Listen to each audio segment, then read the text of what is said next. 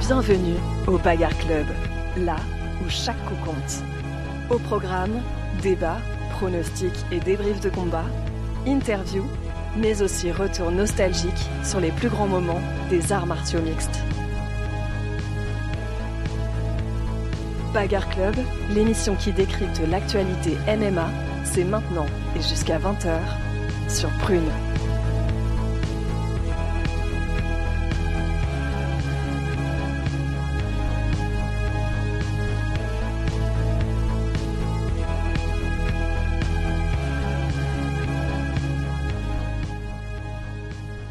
Bonjour à toutes et à tous, bienvenue au Bagarre Club, votre émission 100% MMA, 100% bagarre, tous les mardis de 19h à 20h. Je suis Aurélien, votre présentateur, et pour cette troisième émission, je ne serai pas seul. Pour m'accompagner, Hugo est ici. Salut Hugo, comment ça va? Ça va très bien, euh, et toi, dis-moi? Mais écoute, euh, impeccable, très content euh, d'être ici pour cette troisième. Ah, toujours. euh, exactement. Pour nous accompagner également, le champion incontesté du quiz du Bagarre Club, hein, le tenant du titre, le seul, l'unique, Lounis est avec nous. Salut Lounis. Salut Aurélien, je suis ravi d'être présent. On attend le- la, la revanche au niveau du quiz, mais Mm. j'entends bien conserver mon titre. Alors le prochain euh, qui t'affrontera, ce sera moi du coup. Ah bah, Mais faut Ce venir sera moi qui, qui ferai les questions. préparer. c'est ça, il y aura revanche, pas de souci. Et enfin, toujours fidèle au poste, Nora est avec nous à la régie. Salut Nora. Salut Aurélien. Alors, c'est déjà la troisième émission du Bagarre Club, ça passe vite. Pour ceux qui nous découvrent, euh, le concept est simple. On est trois potes fans de MMA qui parlent autour de divers sujets, des actus, des combats légendaires et du coup même autour de, petits quiz de temps à autre. Au programme de cette émission, euh, retour sur les championnats du monde amateur de MMA qui ont eu lieu la semaine dernière en Albanie. Voilà, donc euh, on reviendra un petit peu sur, sur les belles performances de nos Français. Ensuite, on va s'attaquer au gros dossier du moment, hein, un dossier qui fait trembler un petit peu le monde du MMA, le rachat du Bellator par le, le, euh, PFL. Donc on expliquera un petit peu ce que ça signifie, on verra les possibles conséquences que cela peut avoir. Ensuite, on terminera, enfin, on les actus par une petite preview de l'événement UFC qui aura lieu euh, ce samedi, avec notamment un choc chez les poids légers entre Ben El Dariush et Arman Saroukian. Et enfin, pour terminer, euh, je vous ferai une petite euh, chronique mythique. Donc euh, je ne vous en dis pas plus, vous verrez ça sur le moment.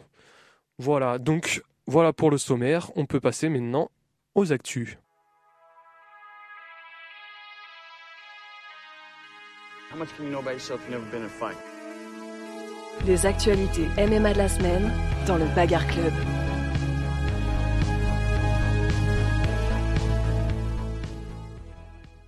On va commencer ces actus avec les championnats du monde amateur de MMA qui ont eu lieu la semaine dernière en Albanie.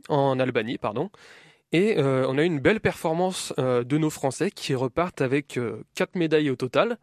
Donc on a chez les poids coqs euh, Souil Aireski qui repart avec la médaille d'or et on a euh, Samba Sima avec la médaille de bronze.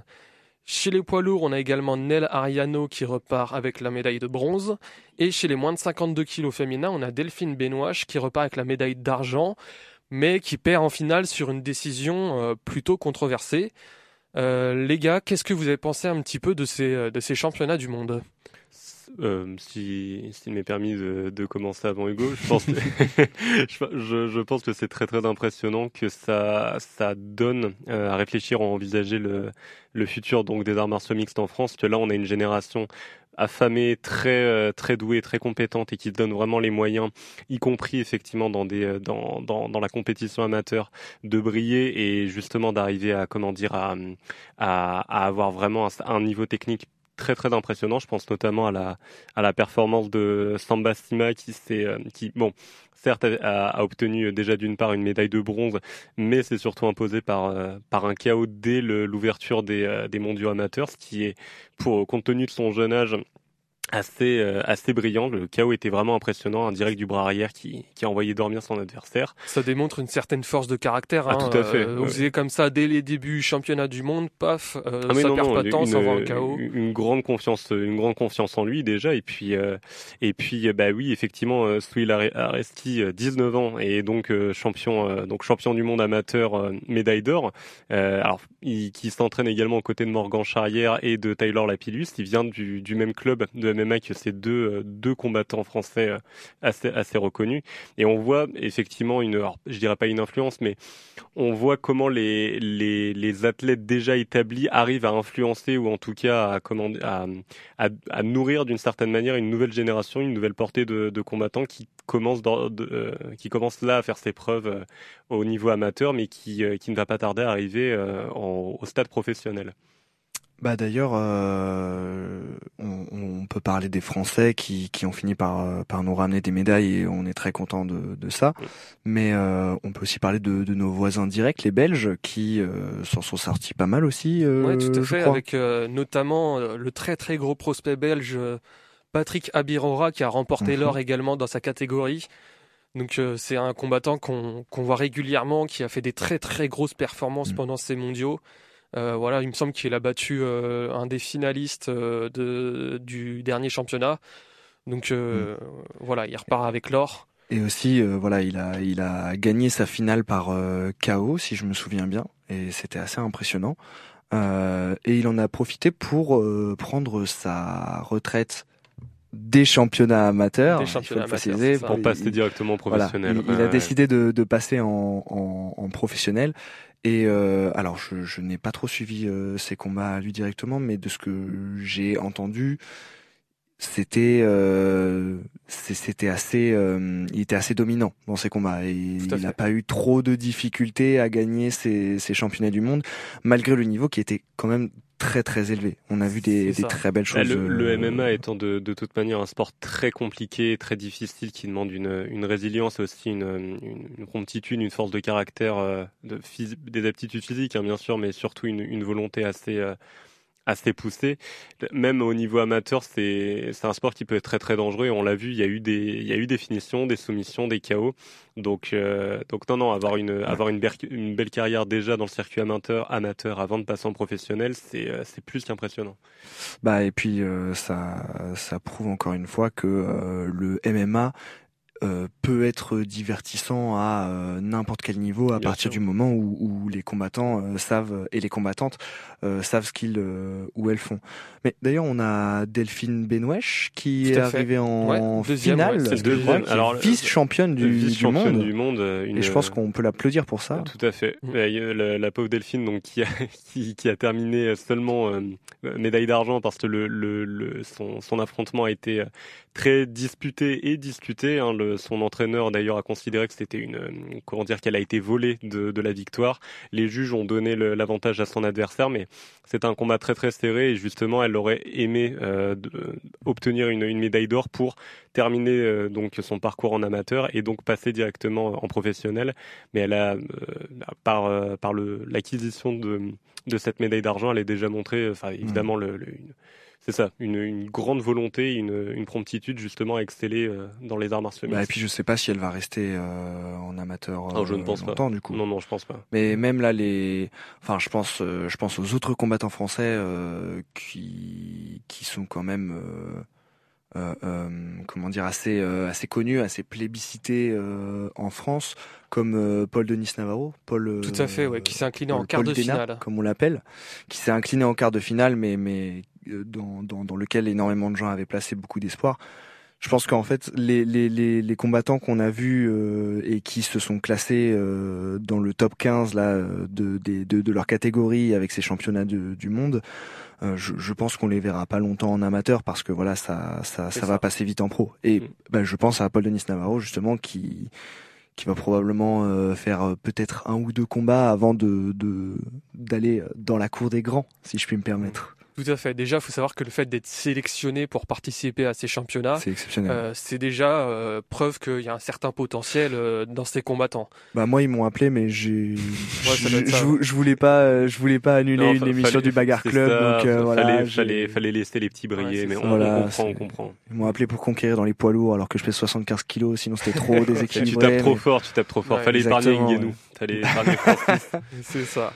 Euh, on va un petit peu se demander, est-ce que euh, cette génération de combattants amateurs, mais pas seulement, hein, on peut élargir également à niveau professionnel, mmh. on a de plus en plus de combattants français qui s'imposent dans le monde du MMA, que ce soit à l'UFC ou dans d'autres catégories. Est-ce qu'on commence pas à voir un petit peu les, les conséquences, quasiment quatre ans après, de la légalisation du MMA qui a eu lieu donc en janvier 2020. Est-ce qu'on se dit là, ça y est, maintenant qu'il y a les moyens à disposition, maintenant qu'il y a les accès plus faciles aux entraînements, que le sport s'est démocratisé, qu'il y a de plus en plus de compétitions, on se dit bah là, ça y est, on va avoir des combattants vont qui vont s'être fait les dents sur le circuit amateur, qui du coup en professionnel et dans les grandes catégories, et eh bah ils vont arriver prêts quoi, les gars bah, qui, qui ont plus d'outils déjà. Et, c'est ça. et je crois que c'était Taylor Lapillus qui disait ça sur euh, Twitter, qui disait qu'en fait, euh, il faut arrêter de dire que euh, le comment dire que le MMA français est en retard par rapport aux autres aux autres nations. Euh, parce que en effet, on a le MMA a été légalisé très tard en France et en fait, euh, ce qui a empêché l'éclosion, bah je pense, d'énormément de talents. Alors là, on, on rattrape un peu notre bah, donc notre retard, mais je pense que cette légalisation tardive, elle a empêché à beaucoup de, de jeunes combattants de briller très rapidement. Ça a empêché la, la popularisation du sport et, euh, et, et oui, en effet, ça, ça a empêché des, des talents de d'éclore, comme tu as dit. Mais voilà, et, et, pour le coup, Taylor Lapillus disait euh, non, nous ne sommes pas en retard. Euh, oui, en effet, on, les, les infrastructures, euh, les, les, les, organisations, etc., sont moins développées en France qu'elles le sont dans d'autres pays. Mais en fait, on ne peut pas dire qu'on est une nation en retard en voyant les performances des Français euh, euh, durant ces championnats du monde, qui ont été totalement honorables, si ce n'est euh, impressionnantes pour mm. plusieurs d'entre eux. Donc euh, voilà, je pense qu'il faut quand même, euh, même si on est quand même euh, déçu que certains combattants et certaines combattantes n'aient pas pu monter plus haut, en fait, c'est déjà le fait qu'ils soient sélectionnés, comme tu as dit Aurélien, c'est exceptionnel. Et, voilà, je pense que le, le MMA français a, a, prouvé sa valeur durant ces championnats du monde. Voilà, donc euh, des, performances qui se traduisent notamment par la présence de plus en plus de combattants, euh, par exemple à l'UFC. Hein. Récemment, on a eu pas mal de signatures sur les, sur les deux dernières années. Je pense à Morgan Charriard, comme on a dit tout à l'heure, William Gomis. On a des Français qui s'installent dans les top 15 de leur catégorie. Voilà, tout ça, ça fait partie un petit peu d'une émulation globale qu'il y a autour du MMA en France et qui, je pense, euh, peut, espérer de, de, beaux jours pour le MMA français. Mm. Voilà, donc je pense qu'on a fait un petit peu le tour sur euh, ces championnats amateurs et tout ce qui en découle. Maintenant, on va s'intéresser un petit peu euh, au, gros sujet du moment. Hein, le, la grosse actu MMA, c'est le PFL, donc euh, organisation majeure du MMA, hein, qui rachète le Bellator, autre organisation très importante euh, est-ce que Lounis, tu peux déjà un petit peu nous parler de ces deux organisations? Ouais. Alors le, Bellator, donc qui est une, euh, donc, le, PFL et le Bellator sont le, deux organisations de ligue d'arts martiaux mixtes concurrentes de l'UFC. Euh, elles ont été fondées donc respectivement pour le Bellator en 2008 et pour le PFL en 2017. Le, PFL c'est donc une ligue très récente et les deux justement ça a toujours été un peu le comment dire le l'enjeu c'est de ces ligues ont toujours essayé d'obtenir, en tout cas de rivaliser avec l'UFC sur d'autres, on va dire, à, la fois sur le même terrain et en même temps en adoptant des stratégies un petit peu différentes. Le Bellator, notamment, a essayé de, de là où l'UFC était très doué pour, euh, au niveau de, de ce qu'on pourrait appeler le storytelling, de vendre comme ça une personnalité ou un combattant au public. Le Bellator a plutôt justement mis l'accent sur des combattants qui, certes, sont moins loquaces. Hein. Vous verrez jamais un Conor McGregor au mais à contrario, vous aurez un niveau technique et justement une, finesse dans le, dans le combat que vous ne retrouverez pas nécessairement toujours à l'UFC. Et à contrario, le PFL, lui, s'est démarqué bah, par un meilleur salaire attribué euh, aux combattants et puis également bah, par euh, justement par une volonté de créer une ligue, on va dire, plus humaine et un petit peu moins euh, euh, toutes mesures gardées bien sûr, mais moins capitaliste ou purement commercial que l'UFC. Bah, en tout cas, euh, la stratégie est différente dans le sens où, comme tu l'as dit, ils payent beaucoup mieux leurs athlètes que euh, que l'UFC. Euh, et d'ailleurs, il y a plusieurs vétérans de l'UFC, dont euh, Anthony Pettis, bah, Francis Ngannou, qui, qui. Mais même même au Bellator, en fait, le énormément de, de on va dire d'anciens combattants du de l'UFC sont allés au Bellator, ou même l'inverse. Michael Chandler, notamment, qui est un, un, combattant poids, poids léger, une grosse tête d'affiche de la catégorie poids léger de l'UFC, a été champion du Bellator avant d'arriver à l'UFC. Donc vraiment euh, les, les, circuits, le, les circuits de ces, de ces trois ligues se retrouvent et en même temps divergent à énormément d'égards. Bah, le, le, PFL et le Bellator, c'était un peu les comme comme le Cage Warriors d'ailleurs. Euh, c'était un peu, euh, je crois que je l'ai déjà dit, j'utilise beaucoup ce mot, euh, l'antichambre de l'UFC dans un, le sens un peu où, moins euh, quand même pour de- le un peu moins quand même pour Le le, Be- Bellator. ah, ouais, le Bellator c'est plutôt la porte de sortie. C'est ça, c'est plutôt le- la maison de retraite de l'UFC, le Bellator. C'est un peu méchant. Non, mais il y je a crois qu'il y a plusieurs, il y a plusieurs personnalités qui sont, enfin plusieurs combattants ou combattantes qui sont venus du Bellator, bah, dont Michael Chandler. C'est vrai, mais, mais la Euh, plupart comme du ça de mémoire, je je sais pas si Mais je parce, en trouver beaucoup. qu'il y en a, il y en a relativement peu en fait. Bah, typiquement le, le euh, Fedor Emelianenko, qui était un- l'un des plus grands combattants à poids lourd de MMA, lui, il est resté au Bellator pendant très longtemps parce que justement, il ne supportait pas le fait d'être mal payé à l'UFC Voilà, et la, la manière les- dont Dana White, le président de l'UFC, traite les athlètes. Et, et pour le coup, euh, oui, c'est le, le truc avec l'UFC, c'est que quand on est à très très haut niveau, qu'on est très connu, euh, comme Conor McGregor, comme Khabib, comme euh, je sais pas Charles, Charles Oliveira par exemple. Euh, voilà, quand on est une superstar, on est extrêmement bien payé, mieux que dans les autres organisations. Mais ça, c'est par pas contre, le, il- c'est pas le lot commence, de tous les euh, athlètes de l'UFC. ouais. Je, je sais plus, je sais plus à combien euh, C'est très, très le, peu. le premier contrat est, mais c'est très peu pour euh, pour pour des gens qui qui, qui mettent leur santé en jeu pour di- pour le divertissement, c'est beaucoup trop peu. Voilà et surtout qu'avec et surtout que après le billet d'avion, le déplacement, les les les, les- le, le, le salaire des coachs, etc. etc. En fait, euh, il y a certains combattants qui sont euh, qui sont euh, comment on dit euh, qui touchent des aides sociales euh, tout en combattant à l'UFC qui est la plus grande ligue de Mm. MMA du monde et c'est complètement aberrant. On parle, Voilà. si vous voulez, on parle environ de 10 000 dollars par combat, plus 10 000 dollars en cas de victoire. Ce qui, ce qui est totalement. Ah ouais? Sachant que, il me semble que 10 ou 15 000, Ouais. c'est dans ces eaux-là. Et euh, sachant qu'un combat, on en fait 2, 3, Oui, le- 4 par an maximum. Les, les sommes peuvent vous énorme, paraître ouais. élevées comme ça, mais en fait, vu le, le nombre de risques que vous prenez, que ce soit de commotion cérébrale, de, de je sais pas, de blessures, d'énormément de choses, et puis les frais en fait à payer pour aller à Bah, l'événement, Et et, puis et puis même c'est absolument risible et c'est assez honteux pour, même euh, pour tout euh, vous dire. 10 000, euh, euh, 10 000 par combat, 10 000 par victoire. Imaginons que tu fais euh, deux victoires, deux défaites. Ça fait euh, 20, 40, euh, Oula. 50, 60, Ouais, 60, vas-y. 60 000 par an, on va dire. Allez, tu te Ce fais qui- 60 000 Ce qui est par an. honorable, hein. Ce franchement. qui, euh, est, ce qui est Mais- honorable. mais, très peu absolument pas. ça, la- là. mais, par an, hein. mais Mais- le truc, c'est que 60 000 brut, Oui, aussi. pas aussi. 60 000 net. 000 Ça y est, là, c'est- on et est parti dans l'économie. là. Non, non, mais On mais, va- mais oui, ouais, c'est c'est vrai ça, que c'est on- 60 000 euh, bruts et il faut compter les frais euh, médicaux qui sont extrêmement importants souvent euh, en MMA, surtout à ce niveau-là, parce que les, les athlètes en, à l'UFC sont très souvent blessés. C'est ça. Voilà, Après, donc, pour, euh, pour, en- pour c'est peu. revenir du coup à cette question du, du rachat, enfin par le PFL du, du Bellator, hein, de, de cette fusion de ces deux organisations, ça, disons que d'une part, je pense que ça va attirer énormément d'athlètes vers euh, donc cette nouvelle organisation qui risque de se créer, ou en tout cas vers cette coalition. Euh, je pense que beaucoup d'athlètes sans doute vont être tentés d'aller d'aller par ici plutôt qu'à l'UFC. Maintenant, là où l'UFC s'est toujours démarqué et là où elle a rarement pu être rivalisée, c'est qu'effectivement, je l'ai je l'ai dit un petit peu plus tôt, mais l'UFC arrive à créer des personnages. Fait, Des, es- des espèces d'héros mythologiques de, de- des arts martiaux mixtes. C'est l'UFC est très doué pour créer toute une histoire, tout un passif derrière les personnages, de sorte à ce que le spectateur lambda ait envie de comment dire de de regarder un s'attacher. combat, bah, de s'attacher aux, combattants ou de regarder le truc. Bah, Et ça- notamment grâce au UFC Embedded. Tout à fait. alors, mon, accent est horrible. Embedded, je sais pas comment on dit. qui, est un format que l'UFC met sur euh, sur YouTube où on suit comme ça le quotidien du, des combattants avant leur combat. Mais donc voilà, le- la, la promo euh, de, de, de l'UFC est vraiment très poussée et ça c'est un truc sur lequel le Bellator en termes de communication est, euh, passez-moi l'expression, mais assez à la ramasse. Là où le PFL, notamment je pense grâce aux signatures récentes hein, de, de Francis Ngannou et de Cédric Doumbé, peut sans doute obtenir un, une sorte de comment dire de, Abdouragimov aussi. Notamment, enfin, des, des combattants en tout cas qui peuvent apporter une certaine lumière à l'UFC, mais je pense que le- l'enjeu de cette nouvelle coalition, ce sera d'essayer de créer, ouais, un- une sorte de narration, de storytelling autour de leurs combattants, pour au moins essayer de rivaliser l'UFC, parce que bah, l'UFC n'a pas nécessairement de. Alors, je pense peut-être que le, le niveau est plus euh, plus haut à l'UFC, mais c'est surtout que l'UFC raconte mieux ses histoires que ses que ses autres euh, que ses autres organisations, malheureusement. Mais du coup, ça, en fait, le problème avec, euh, je vois Aurélien qui s'énerve parce que je prends trop de temps à parler. Le, pro- je fais, je fais rapidement, je fais rapidement avant que tu me tapes dessus.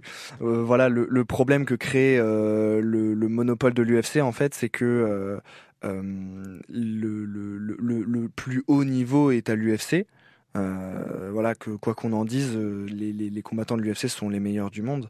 Euh, mais du coup, en fait, comme ils ont un monopole, bah, les combattants sont un peu euh, obligés de euh, d'aller à l'UFC et d'être mal payés s'ils veulent euh, s'ils veulent acquérir cette, un certain statut. cette, ouais ce prestige international cette renommée internationale ouais, et pour le coup en fait je, les, les, les, champions Bellator par exemple sont moins connus enfin ça dépend desquels mais moins connus. Les, les champions Bellator sont beaucoup moins connus que euh, certains combattants qui ne sont même pas classés à l'UFC. Tout à fait. Donc, mm. euh, donc voilà. C'est bon, j'ai fini. Parfait. Je m'arrête. On va faire un petit résumé rapide de la situation. Donc on a le PFL, qui est une organisation qui va miser notamment sur euh, des gros salaires pour attirer les combattants. On pense à Francis Ngannou qui a récemment quitté l'UFC pour le PFL. Et de l'autre côté, le Bellator qui lui mise, plus, mise plutôt sur le sportif pur. Voilà, donc en créant des tournois, en faisant vraiment s'affronter les meilleurs de, leur organisation entre eux, et d'essayer de faire respecter au maximum l'équité sportive. Les deux vont fusionner. Je vais vous, euh, citer une petite déclaration euh, du président du PFL, Don Davis, qui a déclaré euh, Le PFL est désormais une puissance mondiale dans le domaine du MMA.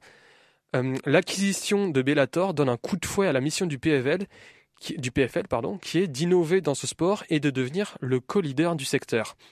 On va s'intéresser maintenant euh, aux, conséquences concrètes que pourrait avoir euh, bah, la présence de deux organisations co-leaders. D'un côté, le PFL, et, enfin le PFL, la fusion du PFL et du Bellator, de l'autre sur l'UFC.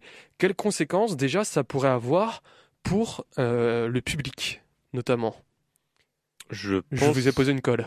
Alors, c'est pas non, mais elle est, elle est, c'est une question très intéressante. Pas facile d'y répondre, mais alors je pense, honnêtement, je pense que ça pourrait déjà faciliter l'accessibilité ou en tout cas de, de certains combats dans la mesure où alors bon, il y a toujours le One, hein, une autre, une autre grande ligue euh, qui, qui, est établie en Asie, mais globalement, avoir deux organismes, donc deux ligues de MMA qui fusionnent entre elles, ça permet en fait de ne pas s'embrouiller entre, on va dire, les, les agendas pour tel ou tel combat, parce qu'on sait que, euh, comment dire, un, bah, le, que le PFL et le Bellator travaillent de concert. Donc le, au moins à ce niveau-là, on, on, aura une, je pense, une meilleure facilité à regarder les, les affrontements de certains combattants que euh, que qu'auparavant. En fait, moi, si je vous pose cette question, c'est parce que j'ai l'exemple de la boxe anglaise en, tête. Et en fait, le problème de la boxe anglaise, à mon sens, c'est qu'il y a trop d'organisations. il y a trop. En fait, à chaque combat, on dit il y a un nouveau champion du monde, mais c'est un champion du monde dans une organisation et pas une autre. Ouais, enfin les, les champions du monde, ils ont 15 ceintures. Euh, c'est vrai que c'est un peu.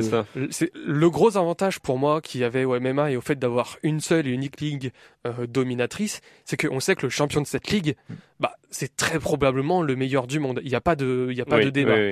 Voilà. Donc, est-ce que le fait d'en avoir deux maintenant, ça va être un petit peu plus compliqué? Alors, si, évidemment, je mets des guillemets, hein, si le PFL et le Bellator arrivent effectivement à, rattraper l'UFC, est-ce que bah, pour le spectateur, ça va être pas un petit peu plus compliqué de suivre, se dire, bah, est-ce que le meilleur finalement c'est le champion de l'UFC ou alors c'est le champion du PFL Bellator? Non, alors peut-être, on va dire peut-être les, les, euh, je dis ça sans aucun mépris, hein, peut-être les, les moins connaisseurs ou les personnes qui débutent justement dans le, le, le qui, qui découvrent un peu le MMA et qui seraient comme ça un peu mhm. déboussolés de, de voir deux organisations.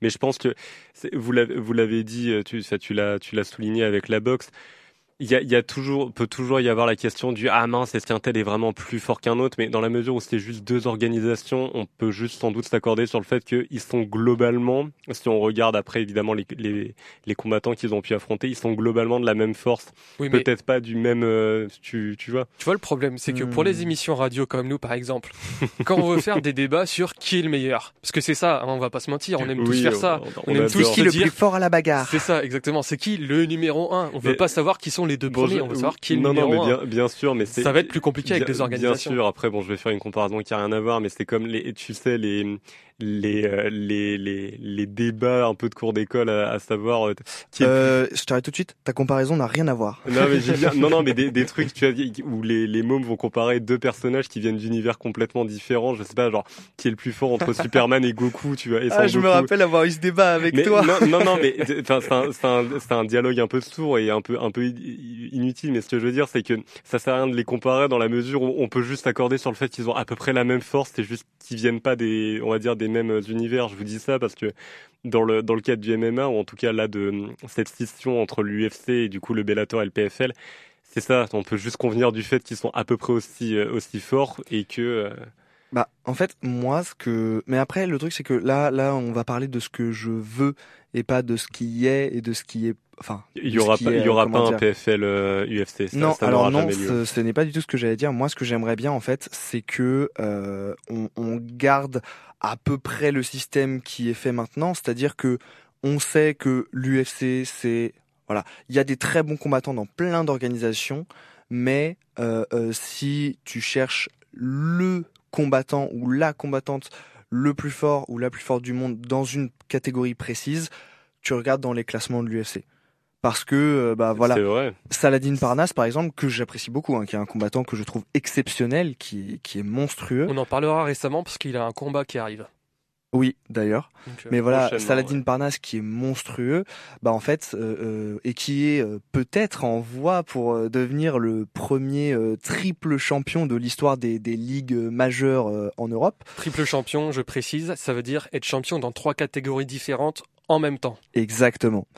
Et euh, non, pas forcément en même temps, mais là, là, il va, là actuellement, il est champion actif dans les deux catégories, c'est-à-dire que il a gagné la ceinture euh, de, de, dans une catégorie, il a pris la ceinture dans une autre, et euh, là, il veut euh, le, en prendre, euh, prendre une ceinture dans la catégorie encore au-dessus.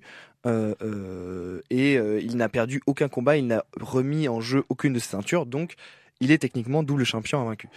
Euh, où est-ce qu'on en était à la place Oui, moi ce que j'aimerais bien en fait, c'est qu'on garde ce, système-là où à l'UFC, voilà, bon bah c'est les meilleurs, on le sait. Euh, et que en fait voilà les, les, les meilleurs soient à l'UFC et qu'après on ait les ligues comme le PFL enfin du coup le PFL puisque le Bellator n'existera plus euh, le PFL le Cage Warriors etc où voilà on, a les prospects euh, qui qui y vont et euh, le PFL où les combattants euh, iraient un peu pour euh, plus plus sur pour faire des combats plus basés sur le divertissement que sur du de, la performance pure. voilà. Mais après, le truc, c'est qu'en fait, pour que ce système marche, il faudrait que les athlètes à l'UFC soient beaucoup mieux payés, en fait, et que justement que ça s'inverse et qu'en fait, euh, euh, au, à l'UFC, il soit payé sur la performance euh, et sur euh, les, les, le, ce qu'il ce qu'il génère comme euh, comme audience, et que au PFL, voilà, bon, on soit plus indulgent sur la performance. Par exemple, Anthony Pettis, qui était très très chaud à l'UFC et qui allait au PFL, ben voilà, il fait plus des combats aussi incroyables qu'il a pu en faire, mais ça reste quand même un plaisir de le regarder et euh, voilà qu'il est que ce soit une pré-retraite entre guillemets qui reste divertissante pour tout le monde. Voilà. Je vais vous poser une dernière question sur, euh, sur le sujet euh, PFL Bellator. Est-ce que, euh, vous allez voir où je veux en venir, est-ce que le grand perdant de ce rachat, ce serait pas le MMA féminin? Je m'explique. Désormais, il va y avoir une concurrence plus forte pour l'UFC avec ce rachat. Très probablement. On va voir ce que ça va donner évidemment, mais en tout cas, c'est l'objectif. Est-ce que du coup, l'UFC va pas chercher à faire des événements qui vendent encore plus? Et par conséquence, malheureusement, le MMA féminin actuellement, bah c'est pas vendeur en fait. Quand on va y avoir un, UFC euh, numéroté avec un main event féminin, eh bah ça va être moins regardé. Est-ce que du coup, avec cette concurrence plus forte, l'UFC va pas se dire ok maintenant les combats féminins c'est euh, maximum comme main event ou alors on les met dans euh, les cartes moins moins prestigieuses et euh, tant pis, on les, on, les, on les met un petit peu au second plan parce que bah faut qu'on fasse des vues et malheureusement c'est pas le MMA final. Il faut, tenir euh, le niveau du, du PFL. Et de toute façon, il y a un truc qui est important déjà, c'est que tu dis est-ce que le perdant serait pas le MMA féminin? Mais dans le MMA, c'est toujours le MMA féminin qui est perdant. le cas. je, je, tiens pour preuve, euh, de, notamment, alors ça, ça, commence à monter, hein, ça va faire 10 ans, mais les, les, propos de Dana White, donc le président de l'UFC, mm. avant l'arrivée de Ronda Rousey, donc la première superstar euh, féminine de l'histoire du, du MMA, bah, ils étaient d'un sexisme et on va dire d'une, n'ont pas peur des mots, hein, carrément d'une misogynie vis-à-vis des sports féminins, qui était euh, mais assez terrible. Donc c'est déjà le cas, même dans les. Bah, et d'ailleurs, qu'est-ce qu'il avait dit? Il avait dit. Euh, jamais. Il a, Dana White avait, dit jamais nous n'aurons de catégorie euh, féminine à l'UFC parce que ce n'est pas intéressant. Clairement, en plus avec une, enfin voilà, avec avec le, le, mépris ou en tout cas cette euh, cette nonchalance si caractéristique de Dana White. Mais euh, non, non, c'est déjà le cas. Le, le, MMA féminin est malheureusement déjà perdant, y compris, et c'est très triste. Moi, ça, ça, ça me peine hein, de voir ça, mais même du côté des, on va dire des personnes qui commencent à découvrir le MMA ou du côté même des fans qui déclarent oh je regarde pas du MMA féminin parce que je trouve ça je trouve ça je, trouve ça ennuyeux ça ne m'intéresse bah, pas en fait le truc avec le, le MMA féminin c'est que euh, alors à vérifier, mais je crois que statistiquement, il y a moins de chaos euh, dans le dans le MMA féminin. ça, et en fait, effectivement. Euh, du coup, les gens pensent que ce n'est pas intéressant parce que oh c'est moins violent, etc. Sauf qu'en fait, euh, le, le MMA féminin est tout aussi technique que euh, le MMA masculin. Et il y a des très très belles choses qui se font dans le MMA féminin, exactement comme dans le MMA masculin. Voilà. Et, il faut bien garder ça en tête parce que euh, il y a beaucoup de gens qui pensent à tort que non, mais euh, comme c'est des filles, euh, elles savent pas se battre. en fait, ce qui a rendu, je pense, des combattantes, euh, des, des, des, combattantes aussi populaires, qu'il y en a vraiment que deux. Hein. Même Valentina Shevchenko ne compte pas vraiment. Les deux combattantes les plus populaires sont donc Amanda Nunes et Ronda Rousey. Pourquoi elles ont été aussi populaires? Parce que Amanda Nunes mettait des chaos absolument sidérants et parce que Ronda Rousey arrivait à soumettre donc son adversaire en moins de 10 secondes, quasiment à chaque fois en fait, coup sur coup.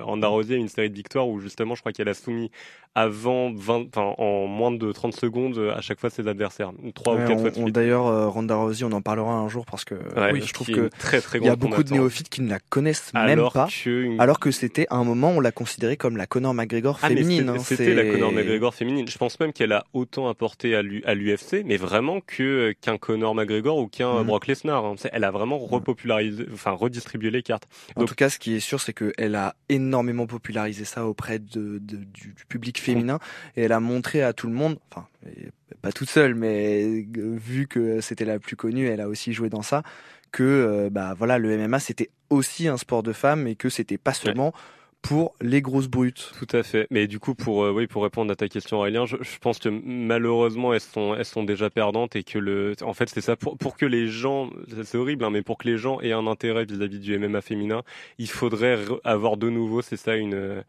une, une Ronda ou une Amanda Nunes, c'est-à-dire une, une combattante avec un très très gros taux de finition et qui, euh, qui en plus serait très verbale, c'est aussi ça qui faisait la, la, la particularité de Ronda Rousey. Elle parlait, elle parlait très mal de ses adversaires, elle était très verbale et c'est ça qui faisait vendre en fait. Donc euh, mais voilà. Euh, Moi, je m'en fiche de ce que de ce qui fait vendre. Je veux juste regarder Jean Weili, euh, Jean Weili dont on parlera un jour. On parlera Jean Weili. on adore oh cette combattante. on la salue si jamais elle nous écoute. Je pense pas, mais Zang. Elle m'a envoyé un message tout à l'heure. Elle m'a dit euh, j'ai hâte de l'émission. Donc si tu nous écoutes, on t'aime. Jean Weili, voilà. qui est qui est qui, est, qui est incroyable. On va se faire une petite liste de tous les combattants dont on doit parler parce qu'à chaque émission on en cite deux trois. Ah mais j'ai des petites notes, hein, vous inquiétez pas. Voilà un petit peu ce qu'on pouvait dire sur le rachat du BLA par euh, le PFL. On va marquer une petite pause musicale. Voilà, donc c'est Hugo qui a choisi les musiques cette semaine, si je me trompe pas. Et euh, on commence avec euh, Megatron de Lelo. On arrive tout de suite.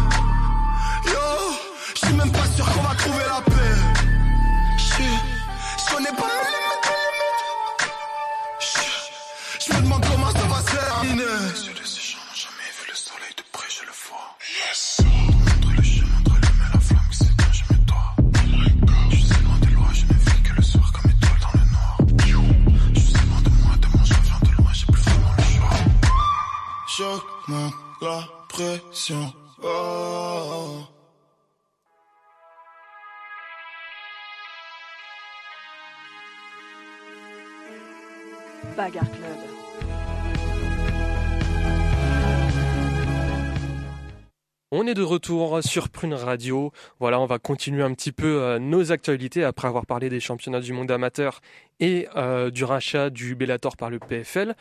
On va maintenant s'intéresser un petit peu aux combats qui auront lieu euh, ce week-end. Voilà, c'est la Fight Night qui aura lieu à Austin, organisée par l'UFC, qui aura lieu dans la nuit de samedi à dimanche.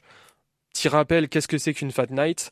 L'UFC a deux types d'événements, donc les UFC numérotés qui sont les très gros événements où il y a tous les champions, les très gros noms, et les Fight Night, c'est un petit peu les événements euh, Bah, Pas- pas- peut-être pas hebdomadaire, voir, mais quasiment, et voilà. quasiment hebdomadaire, et où justement des, euh, des combattants euh, très puissants, en tout cas dans les catégories, euh, dans leur catégorie, vont essayer de s'affronter pour que justement le, le classement évolue un petit peu Voilà. et pour, euh, pour voir un peu les prochains prétendants au titre. Si Ah. je devais faire, euh, si je devais faire une comparaison euh, footballistique pour Ah. ceux qui, pour ceux qui, qui verraient, peut-être, eh ben, euh, disons que les UFC numérotés ce serait l'équivalent de la Ligue des Champions et les UFC Fight Night ce serait l'équivalent des matchs de championnat. Voilà. Euh, je suis pas tout à fait d'accord, mais ok. Hugo, euh. il y a deux jours, tu ne connaissais pas les règles du football. Euh, fun fact, j'ai appris il y a deux semaines ce que c'était un hors-jeu. Je n'avais jamais compris. avant. voilà. Mais voilà. Du alors, coup, on va revenir euh, rapidement euh, sur euh, les combats qui ont lieu, avec notamment déjà le main event entre Arman Saroukian mais et attends, je, Dariush. je, je pense qu'il y a un truc qu'il faut euh, notifier pour cette Fight Night, c'est que en général les, les Fight Night, les UFC Fight Night, euh, euh, sont euh, acceptés euh, comme euh, un peu moins bien que- Anecdotique. Anecdotique. Voilà. Alors que là, Souvent, euh, le les, coup, les, euh, les fans de MMA regardent les UFC numérotés euh, le soir même, quitte pour, à- pour nous, Européens, à rester euh, debout euh, jusqu'à 4 heures du matin. on a toujours très très mal. Ouais, c'est à On chaque fois je pleure du euh, sang, c'est horrible. Louni, c'est son grand âge, ne s'est toujours pas remis de l'UFC numéroté d'il y a trois semaines. Euh, je travaillais le lendemain, je peux vous dire, j'ai eu mal. Mais voilà, tout ça pour dire que, euh, que, que les UFC Fight Night sont considérés comme un peu moins bien que les UFC numérotés. Et euh, cette, euh, cette Fight Night là est euh, exceptionnelle euh, par rapport à d'habitude. Là, On a vraiment, on a des très gros noms, euh, ou en tout cas des, des, des combattants qui sont très intéressants et très euh, appréciés à regarder pour, cette fight, pour cette Fight Night. Et on va se faire un plaisir de le faire ce week-end. Tout à fait. Donc on va déjà commencer avec le main event de cette carte entre euh, Dariush et Arman Saroukian. Un choc chez les poids légers du coup. D'un côté, Beneil Dariush, quatrième euh, prétendant à la ceinture de la catégorie, qui a un petit bilan euh, pas, pas dégueulasse, hein, euh, 22 victoires, 5 défaites. Il ressort malheureusement d'une lourde défaite, d'une lourde défaite contre Charles Oliveira. hein, Ouais, un KO, euh, un KO dès le premier round, il me semble, Ouais, ou c'est ça, tout second, à fait. mais, mais assez dévastateur. ouais. Donc c'est un très gros lutteur, un très très bon sol. Et en face, on a Arman Saroukian, donc euh, combattant euh, arméno-russe. Arméno-russe, Voilà, qui est huitième lui de la catégorie, qui est en 20 victoires pour trois défaites. Il est sur deux victoires consécutives et une défaite controversée contre euh, Mateusz Gamrot. Donc c'est également Prospect de, de la catégorie, euh, ça. au même titre que Arman Saroukian. c'est ça. Donc c'est également un très très bon euh, combattant en grappling, mais il est également très complet. Voilà. Bah et puis il a des euh, comment euh, Arman Saroukian, il a quand même euh, combattu euh, je vais pas dire des gros noms, mais enfin, il a, il, a eu des combats euh, euh, contre des contre des combattants qui, sont connus. Donc, par exemple, Islam Marachev, il a perdu contre Islam Marachev. Tout à fait. Euh, Islam par, Marachev, euh, champion de la catégorie. Voilà.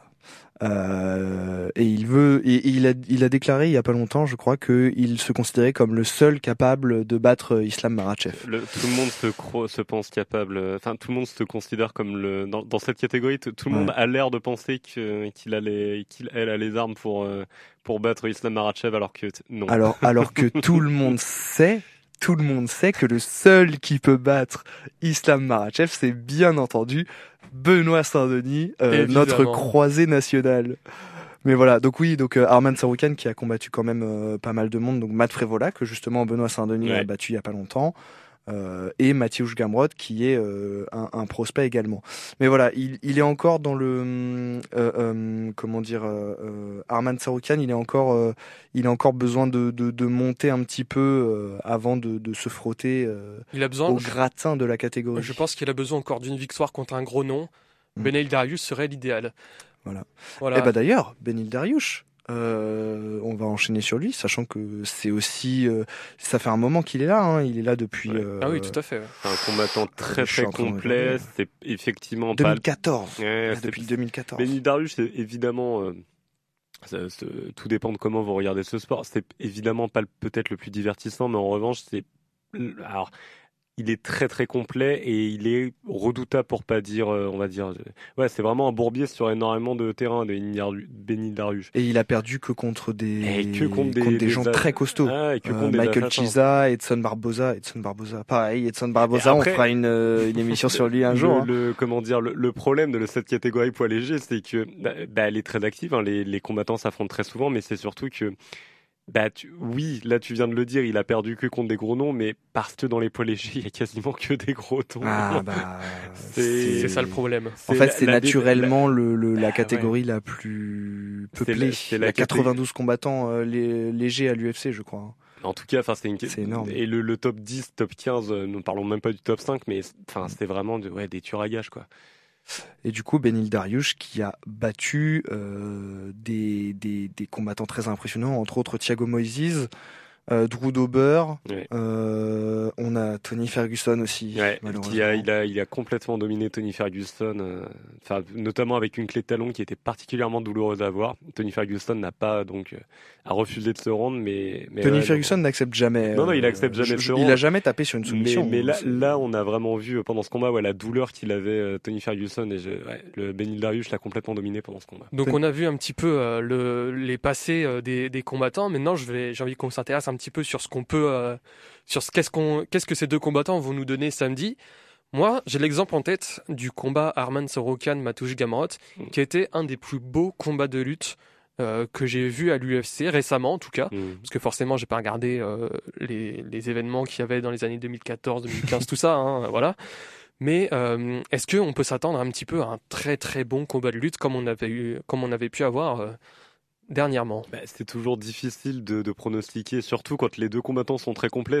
On peut jamais vraiment savoir euh, vers, où va se diriger le, le combat. Ça me rappelle un peu. Alors là, c'était vraiment il y a longtemps. euh, je- évidemment, je regardais pas à cette époque-là, mais le, le combat contre entre Georges Saint-Pierre et BJ Penn avait été très compliqué à pronostiquer euh, par par les observateurs, parce que les deux étaient tellement complets, que ce soit au sol ou en striking, que c'était c'était. Enfin, le le combat pouvait se passer quasiment essentiellement au sol ou aller euh, justement terminer par un KO. C'était très difficile de savoir. C'est les meilleurs combats. Ben euh, c'est ça. Et là, là, on est vraiment sur du très très haut niveau en matière de MMA, donc c'est pas facile à pronostiquer. Mais si je devais donner un pronostic, je verrais bien quand même un, un Star Weekend qui essaye. Je peux peut-être me tromper complètement, mais je le vois bien essayer justement de mettre une grosse pression debout et essayer de chercher une ouverture pour un KO. Sachant que Saroukian est vraiment à l'inverse de Darius qui essaye justement de lui plutôt de manœuvrer et de contrôler ses adversaires. Saroukian essaye très souvent de terminer son adversaire et il a énormément de KO à son actif. Bah, et puis si on parle, euh, là je vais parler purement statistique, hein, je je parle pas de, de... enfin ça, ça reflète un petit peu quand même le, le style de combat des deux combattants, mais euh, Benil Dariush, il a 5 victoires par KO, 8 par soumission et 9 par décision et une égalité. Mm. Euh, et euh, il a perdu 4 fois par KO et une fois par soumission. Oui, voilà. J'ai fait les maths dans ma tête. Euh, tandis que Arman Tsaroukian euh, a perdu une fois par KO et deux fois par décision. Donc déjà, euh, on peut se dire que euh, il y a peu de chances que euh, ça, que Benil Dariush euh, euh, soumette euh, Tsaroukian, là où il y a plus de chances que euh, Tsaroukian soumette Benil Dariush, puisque lui, il a gagné cinq fois par soumission, euh, huit fois par KO et sept fois par décision. Donc en Donc- fait, c'est des, des gros finisseurs quand même. euh, Mm, c'est- Tout à fait. il y a, y a, enfin, ah, c'est des gros finisseurs. Voilà, donc euh, voilà un petit peu pour ce combat Tsaroukian Dariush. Euh, sur cette carte, on pourra également retrouver Jalin Turner contre Bobby Green, voilà, donc également chez les poids légers. On aura aussi Rob Font contre Davinson Figueiredo. Mm. Donc Davinson Figueiredo, intéressant parce que c'est son- ça va être son premier combat chez les poids coqs. Ouais. Lui qui était un ancien champion euh, des Des un, poids ancien champion des mouches. poids mouches. Ouais. Dans la Voilà, rivalité la plus euh, longue, Longue, parce de l'histoire de l'UFC.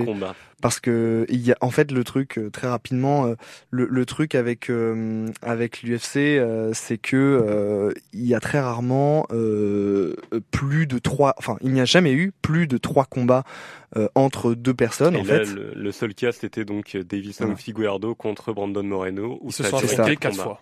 Et parce que Voilà. normalement la logique c'est on se bat une fois, il y en a un qui perd, on fait la ça. revanche, Et l'autre perd, et si et- du coup il y a égalité, il y a un partout, on fait la dernière pour euh, pour départager. Sauf que avec Brandon Moreno, ils ont fait une égalité, victoire de Moreno, ça. une euh, défaite de, enfin victoire de Moreno, euh, non pardon, victoire de Figueiredo, victoire de Moreno, victoire de Figueiredo. Euh, Et victoire de Moreno. Et victoire de Moreno, exactement. Voilà. Donc euh, voilà. Donc c'est le seul c'est le seul duo qui a eu droit à un quatrième combat dans l'histoire de l'UFC que Brandon Moreno a a, a, a remporté euh, et, euh, et voilà. Voilà, donc très rapidement, hop, comme ça, euh, du tac au tac, vous allez devoir me donner un pronostic pour Tsaroukian Dariush. Euh, quel round, quelle finition? Hugo, à toi. Tsaroukian Dariush. Euh, Super dur. Moi je vais dire euh, KO deuxième round euh, pour euh, pour Tsaroukian. Il me l'a volé, il me l'a volé, il me l'a volé. C'était exactement ça Ouais, ouais, c'est moi, c'était Ah ça. bah les grands ouais, esprits se euh, rencontrent. Hein. Non, bah oui, Mais- oui, oui, je, vais, je vais dire la même chose. Ça, ça pourrait très bien aller euh, par décision unanime de, de Darius, hein, mais j'ai envie de croire à un KO deuxième round, effectivement, pour Tsaroukian. Les Moi, deux je- sont capables de finir, donc ça Ouais. va aller dans, dans un sens ou dans Moi, je vais partir sur une victoire de Tsaroukian par soumission au quatrième round. Voilà. Oh. Ah mais oui, c'est en 5 rounds. Ouais, C'est bah oui, bah oui. tout à Mais fait. oui, les combats, mais, de, combats principaux d'une Fight Night sont en 5 rounds, effectivement. Voilà un petit peu ce qu'on pouvait dire sur euh, la Fight Night qui arrive ce week-end. On va se faire une petite dernière pause musicale. Voilà, on s'écoute euh, Au Madeleine de DC's. Donc c'est toujours Hugo qui a choisi les musiques aujourd'hui. Et avec grand plaisir d'ailleurs. Exactement. Voilà, donc on revient tout de suite.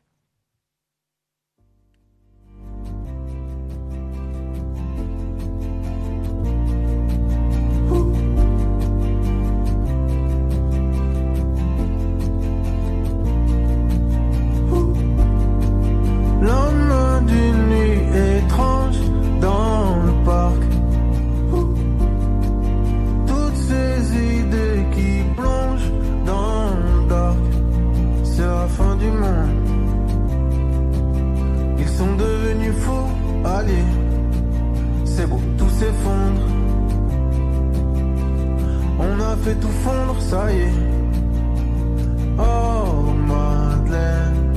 comme les étoiles, tu shines. Oh ma belle, sur ce tas de cendres, tu plains. Oh Madeleine, t'es comme les étoiles, tu shines. Oh ma belle, sur ce tas de cendres, tu plains.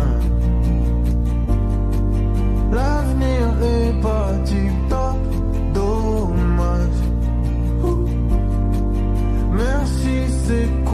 la prise d'otage. C'est la fin du monde. Ils sont devenus fous, allez. C'est beau, tout s'effondre. On a fait tout fondre, ça y est. Oh Madeleine, tu fais danser les anges aussi. Quand tu dandines dans ta petite robe rose, tu vas grandir, tu deviendras autre chose. Quand tu dandines dans ta petite robe rose, rester en vie est une noble cause. Mais pour l'instant tu shine Madeleine T'as raison la vie est belle. Oh Madeleine T'as raison la vie est belle. Quand tu dandines dans ta petite robe rose Tu vas grandir, tu deviendras autre chose. Quand tu dandines dans ta petite robe rose Rester en vie est une noble cause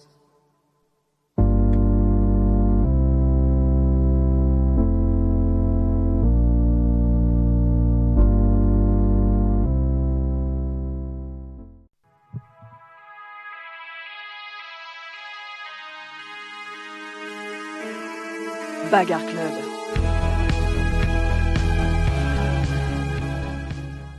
Et rebonsoir à tous, euh, vous êtes de nouveau sur le Bagarre Club. Et tout de suite, on va s'écouter la chronique mythique d'Aurélien. Le jingle n'est pas parti, c'est pas grave, j'y vais. Il y a pas de souci. Alors, euh, c'est bon, on le- j'y vais, j'y vais. Petit problème technique, On va partir va. direct sur la chronique mythique. On va partir, c'est ça. Nous sommes donc le 16 janvier 2021 à Abu Dhabi. Et pour ce premier événement de l'année 2021, l'UFC nous a concocté une petite Fight Night classique avec un main event en combat, un combat chez les poids plumes. Jusqu'ici, vous allez me dire, rien de bien extraordinaire. À ce moment-là, personne ne se doute que cette soirée est sur le point de devenir mythique. Laissez-moi vous présenter déjà un des deux combattants de ce main event. Calvin Qatar, 1m80, 66 kg, record de 22 victoires pour 4 défaites en MMA à ce moment-là. Un bilan très honnête, ma foi. C'est un gros, striker, un combattant dangereux, avec son arme favorite, euh, les coups de coude notamment.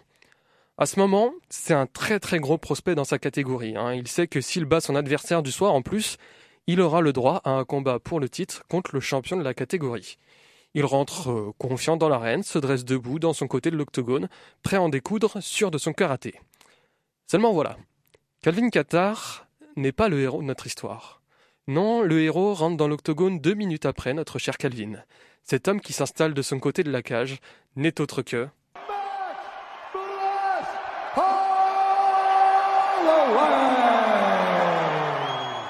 Max Holloway, un des meilleurs combattants de l'histoire, un des meilleurs combattants de l'histoire de sa catégorie. C'est déjà un très gros souci pour Calvin Qatar. Le vrai gros problème en plus dans cette histoire, c'est que Max Holloway, en ce moment, il est pas content. Ce jour-là, il est pas content car il est sur deux défaites consécutives face à son némésis, sa kryptonite, Alexander Volkanovski. Il a perdu sa ceinture de champion et en plus il est particulièrement énervé car le résultat du deuxième combat est très controversé. Beaucoup estiment que la victoire devait revenir à Holloway alors que les juges ont penché plutôt en faveur de Volkanovski. On a donc d'un côté un combattant plein d'espoir en pleine montée de puissance et de l'autre une légende qui en a gros sur la patate. Maintenant, à cette présentation, place au combat. Round 1. Les 50 premières, euh, les 50 premières secondes sont, ma foi, plutôt classiques. Ça se regarde, petite feinte. Sauf que voilà, très vite, Holloway, bah, il s'ennuie. Et quand il s'ennuie, Holloway, il accélère. Il envoie de plus en plus de coups, il se déplace bien. Il reste dans son style pur Max Holloway. C'est-à-dire, si j'en prends une, je t'en mets trois. Voilà, donc euh, avec ça, les comptes euh, augmentent très très vite. Qatar arrive à répliquer par moment, mais il est très très vite dépassé par le volume de coups envoyés par Max Holloway qui lui maîtrise parfaitement euh, son domaine. Plus le round avance, plus Holloway fait mal, plus il envoie des coups. À la fin du round, les deux hommes se félicitent pour ce beau spectacle qu'ils offrent aux fans. Pendant la pause, Calvin Qatar se rend compte que bah, le combat va être encore plus difficile que ce qu'il n'aurait jamais pensé, euh, tant Holloway semble marcher sur l'eau à ce moment-là. Le round 2 part sur les mêmes bases, hein, on a Holloway qui continue d'être aussi actif.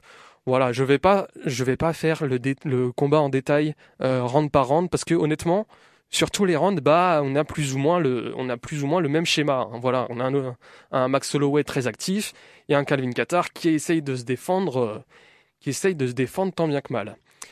Très vite, Calvin Qatar, se dit que euh, s'il veut gagner ce combat, ça sera par KO ou rien. Il sera obligé de euh, d'éteindre son adversaire.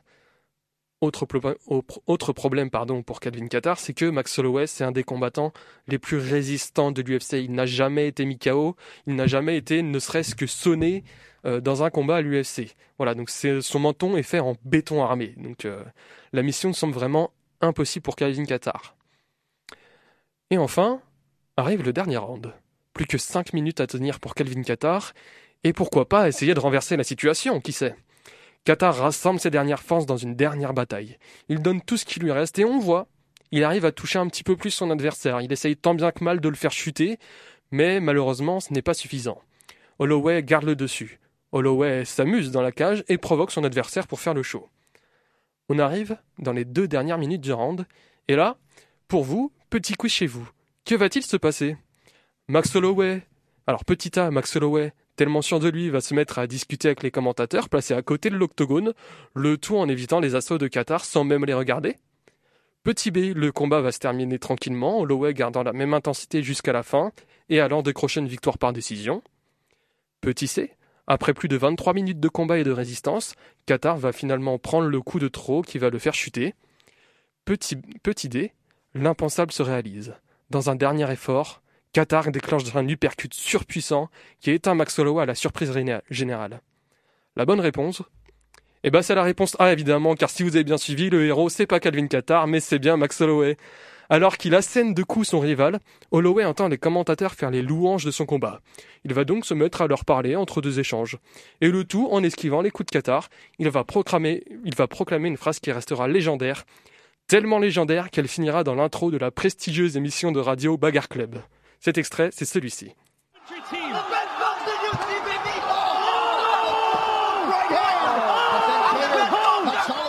Je suis le meilleur boxeur de l'UFC, bébé.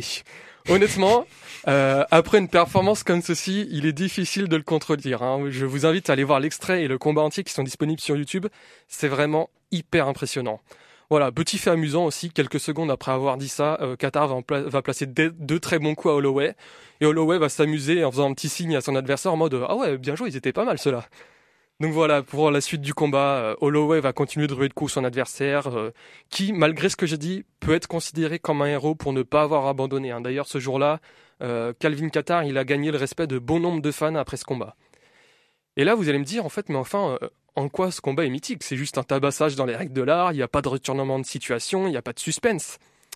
Eh bien, si ce combat est entré dans la légende, dans la légende, c'est parce qu'un record a été battu ce soir-là. En effet, lors de ce combat, Holloway a envoyé 445 frappes significatives à son adversaire.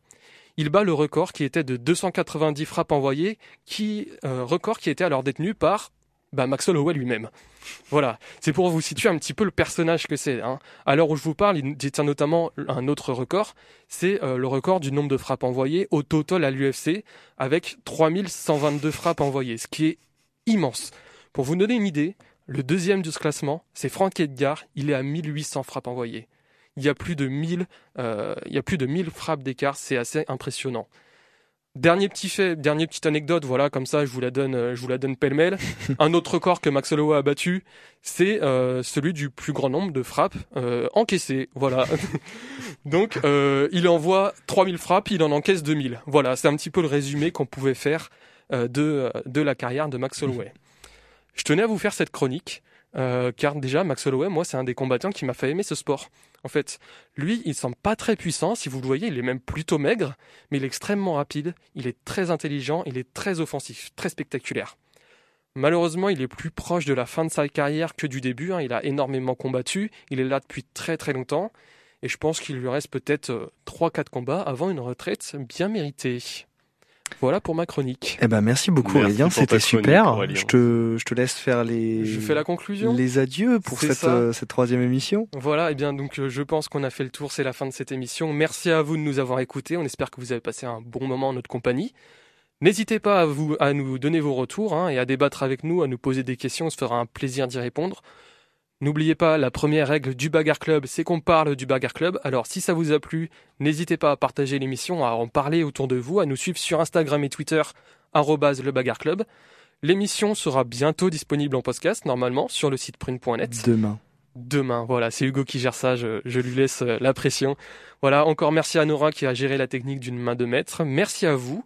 On vous souhaite une très bonne soirée sur Prune et on se dit à la semaine prochaine, même jour, même heure, pour une nouvelle émission du Bagarre Club. Bonne soirée. Bonne soirée.